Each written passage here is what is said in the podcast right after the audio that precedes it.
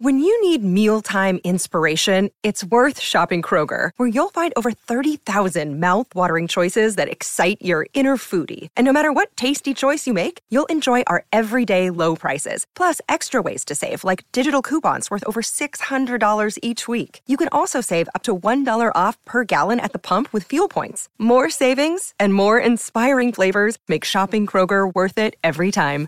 Kroger, fresh for everyone. Fuel restrictions apply.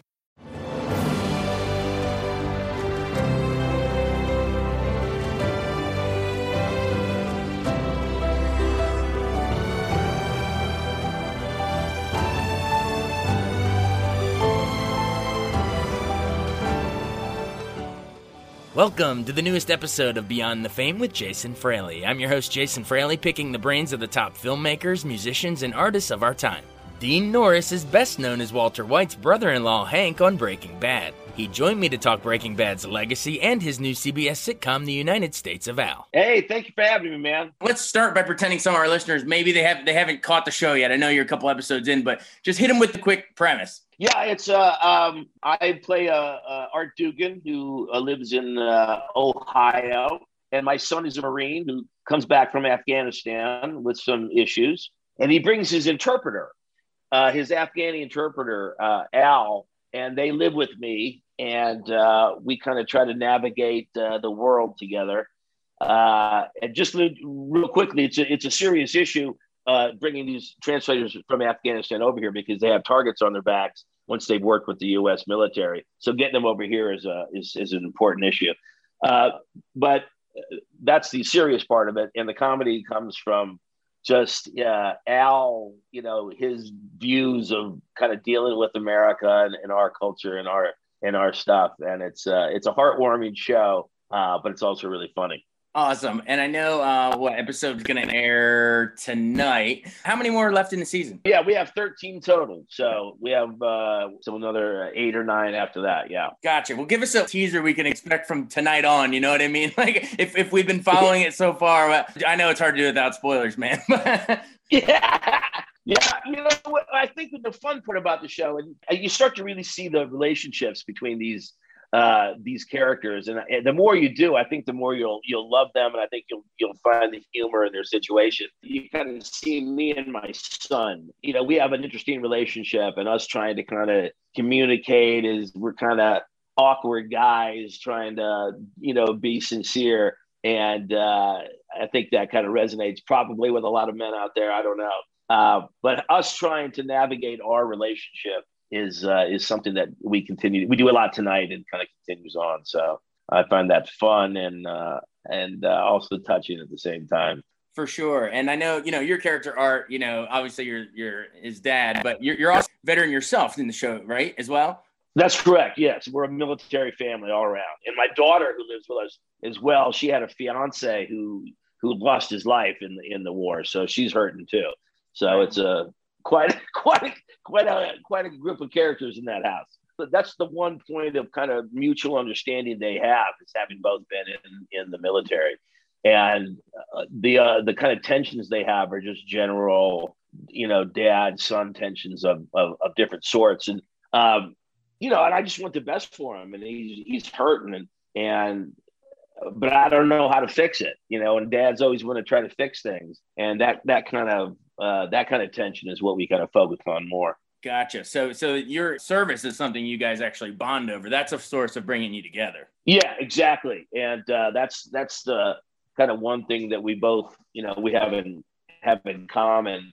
And it's the other things of just trying to be able to, you know, deal with. Uh, I don't know. It, it's yeah, just the things that dads and sons conflict over, but it's not the military. So Sure. Well, you've tossed out a lot. I mean, you've mentioned there are some very serious topics. You know, um, not only war but PTSD. You know, your your I guess your daughter Lizzie has lost her husband to to battle, but it's also a comedy. you know what I mean? So like, if you're not laughing at that, no, but no, uh, seriously. But in all seriousness, no, like uh, you know, I don't want people to be scared off by he- heavy issues because heavy. We're, all, I mean, come on, we're going through a pandemic. It's a heavy time. What's the art of threading laughs throughout the serious times? Because we need them. Yeah, well, I think that that brings just, a, if I may, a truer laugh because you, the, these are characters that you you'll you'll love because of their their failings and because of their sadness and that stuff but they deal with it through through comedy you know and we have great moments of of of you're like oh man really and then and then it's released by the comedy. So i i think it makes for a great combination uh, i wanted to do a comedy that was about something and I, I I I wouldn't do or I didn't want to do and I certainly I didn't and I wouldn't do a comedy that's just a light fluffy piece you know? So the fact that this is about something, and I thought that, in, and for what it's worth, uh, I think that that kind of works in this COVID time, and and and, and uh, certainly as we go forward, I just think it something too light uh, without any depth to it would have been just kind of jarring in a way. And I, I, think this doesn't have that. I think this, you know, that this is about something, and and you laugh at their at the way they're trying to deal with it. Sure. Now I know the the show, you know, it's set in Columbus, Ohio. And uh, I know you grew up in South Bend, Indiana. Not exactly Ohio, but you know what I mean. Same, similar Midwest. Oh, yeah. Is this a sort of a family uh, and a setting that you, you know you know well from your own personal experience? Absolutely. I think I think it's. Uh, it, I'm really glad that I grew up in the Midwest. Uh, as uh, first of all, I'm glad that I grew up in the Midwest, but I'm also glad that I have that in my background to bring to this character because I feel that I know Art Dugan very well. exactly.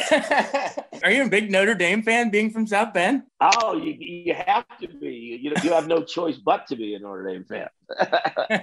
awesome. Oh, yes. Cool. Uh, I know we're up against the clock. My listeners will kill me if I don't ask at least one Breaking Bad question. Come on, man. Yeah. You'll yeah. forever be frozen in time on that show. I think it was a almost almost like a magic trick what Vince Gilligan was able to pull off by the protagonist Walter White is this anti-hero, you know, plunging, you know, Mr. Chips to Scarface, you know, being yeah, one of the most evil guys ever if you look at his actions, but we're rooting for him.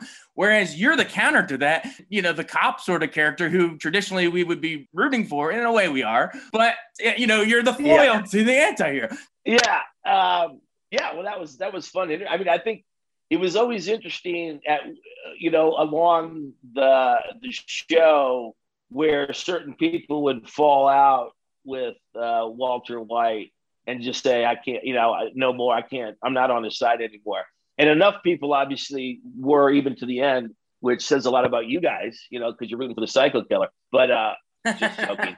so yeah, I mean, we thought that that was just a, a central tension of the show.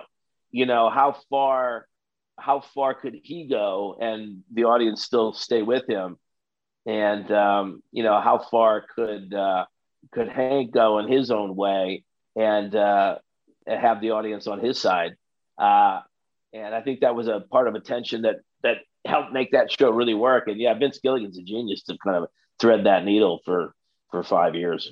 For sure. Before we run, memories of two scenes that were I thought were the pivotal. One, you're in the bathroom, you know, you're reading the Walt Whitman Leaves of Grass, and we see yeah. what is to my friend other WW or whatever. We as the audience, man, we were we gasped right with you because we're on your journey. We're we don't want you to discover, but we do, you know, because we know the end of the show is coming. So, um, how did you play that scene? Because that's a pivotal, oh my God, a look of betrayal in a way. Oh my God, this is the guy I've been looking for, and he's my best friend.